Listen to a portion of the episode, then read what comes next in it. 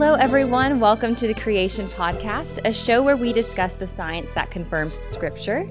Thank you to all of our listeners and viewers for tuning in. I'm your host, Ivana, and my guest today is Dr. Jake Hebert, ICR research scientist and physicist. Thank you for joining us today. My pleasure. Well, Dr. Hebert, today we wanted to talk about the Big Bang Theory. So I know that neither one of us subscribes to this um, idea, but could you give our viewers just a, a 30,000 foot view of what this theory entails? Right.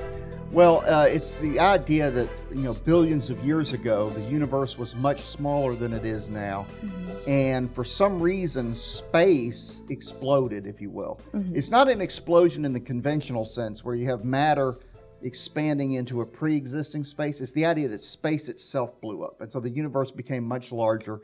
And supposedly you had very high temperatures at the beginning, and somehow you get matter generated. And here we are 13.8 mm-hmm. billion years later, and you've got the universe as we know it today. That's that's the nutshell version of yeah. the Big Bang. Yeah. Oh, that's pretty good. yeah. So as we think about this, there's something that tells me there's a few holes in this theory. You said it's a little bit different than normal. So, um, when we talk about this, where would the material for the Big Bang actually have come from, or what issues do you see with this? Well, theory? I think yes, that's a good question. I think when mm-hmm. you really get down to it, uh, those who hold to this view or any kind of atheistic view have to really, if they're going to be intellectually consistent, they have to say that the cosmos, in some sense, is eternal. Now, they would claim, you know, they claim that the origin of the universe was 13.8 billion years ago, but you still need a little bit of, you know, they claim that their theory allows for energy to more or less be produced from nothing, but even they admit you need a little bit of energy to start with. Mm-hmm. And so I think really when you get down to it, uh, I, I, I, do not find it. People who say the universe came from nothing, I think is I think that's really silly. Mm-hmm. I don't think anybody can really take that seriously. Uh, you know, have a little more respect for the claim that you know if they're going to say that the cosmos is eternal in some form. Uh, but because I think ultimately that's what you have to do, and that's what the founder of ICR, Dr. Henry Morris, pointed out. When you really get down to mm-hmm. it, all of these evolutionary explanations for the origin of the universe, they all really ultimately get back to some kind of eternal cosmos, because something mm-hmm. has to mm-hmm. be eternal. It's either the universe or it's God. And if they're going to, and if gonna, they're going to try to deny that it's God, they have to say that the mm-hmm. cosmos, in some sense, is eternal. Maybe not, maybe not the same form that it is today, but that you really have to have something there at the beginning. So I, you know, some people would say, in fact, there are physicists who say the universe came from nothing, but I don't, I don't think you can really take that seriously. Yeah. yeah. Wow.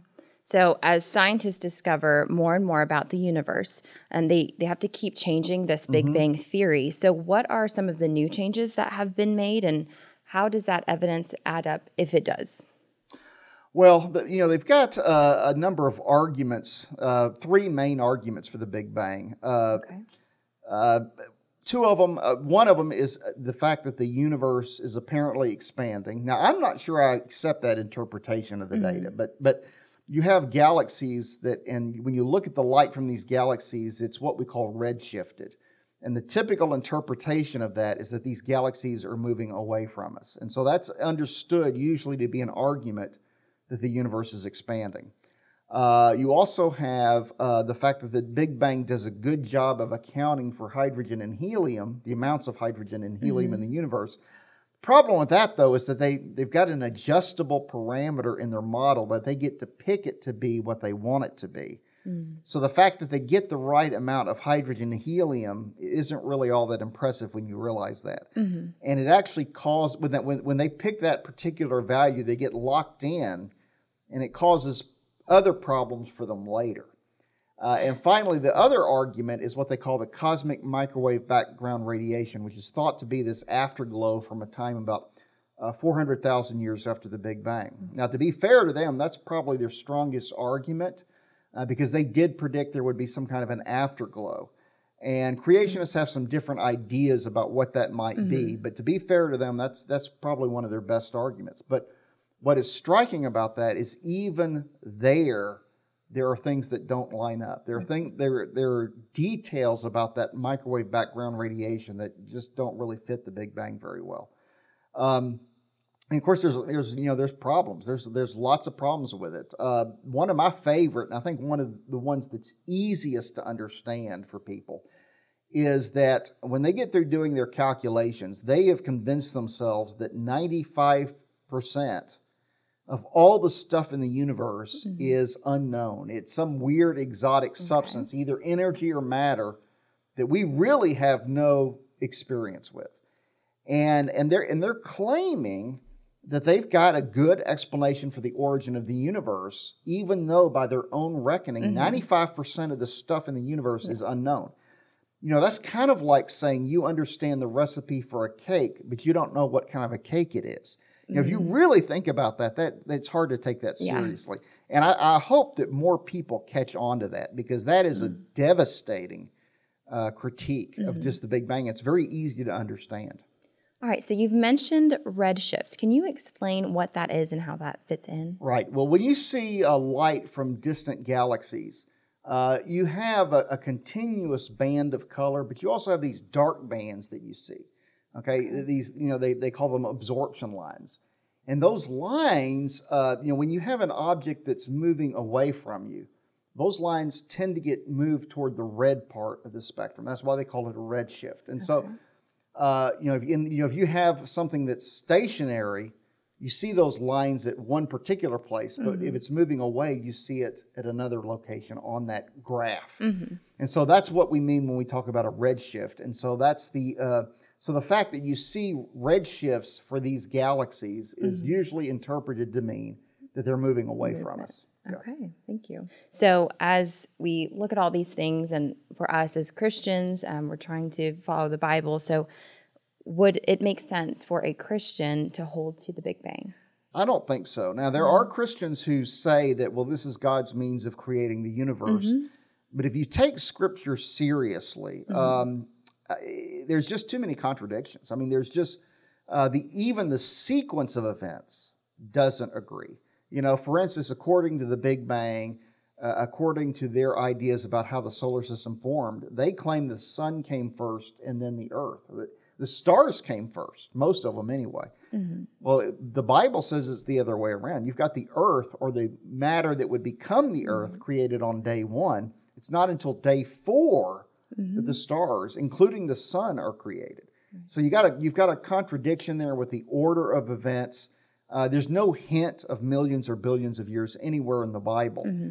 And I don't think anybody would ever, you know, if you were just starting from Scripture, would ever conclude that God used a Big Bang to create the universe. It's just, um, and really, you know, the big, the, the one thing that I think kind of um, was the impetus for the Big Bang was the inference that the universe is expanding. Mm-hmm. Uh, because that you know if you're a, if you if you believe as a uniformitarian that there's no God and that everything goes on as it has since the beginning mm-hmm. of creation, and you think the universe is expanding, well, it's perfectly natural to run the numbers backwards and imagine that everything came mm-hmm. together mm-hmm. from a you know either a point or a much right. smaller volume, sometime billions of years ago in the past. But you know, it, if you're a Christian, you don't have to make that assumption. Even if you assume that the universe is expanding, you could argue that maybe God created a full blown universe, but He imposed an expansion on it for some mm-hmm. reason. Um, I think it's also worth pointing out that there are tests that you can do to see if the redshift is really caused by an expanding universe. Mm-hmm. Uh, there's a test out there called the Tolman Surface Brightness Test. And what I find interesting about it is, as far as I know, no one is claiming that it provides unequivocal support for the Big Bang. Uh, there was a famous astronomer named Alan Sandage who did this test years ago, and he was a Christian, mm-hmm. but he believed in the Big Bang. And he said, well, it's consistent with the Big Bang if you make this extra assumption. Now, more recently, there was a prominent Big Bang critic named Eric Lerner, who's not a creationist, but he says it doesn't, the, that surface brightness test doesn't support the Big Bang. Now, you know, I haven't I haven't uh, done those calculations mm-hmm. myself. I mean, for all I know, he could be completely messing it up. But if he's right, I, I, find it striking that nobody, even the Big Bang supporters, are claiming that you've got this slam dunk mm-hmm. argument. You know that it's a it's a clear cut win for the Big Bang. Mm-hmm. So I, I think, you know, and other creationists may disagree, but I think we ought to be open to the idea there may be some other explanation for those redshifts.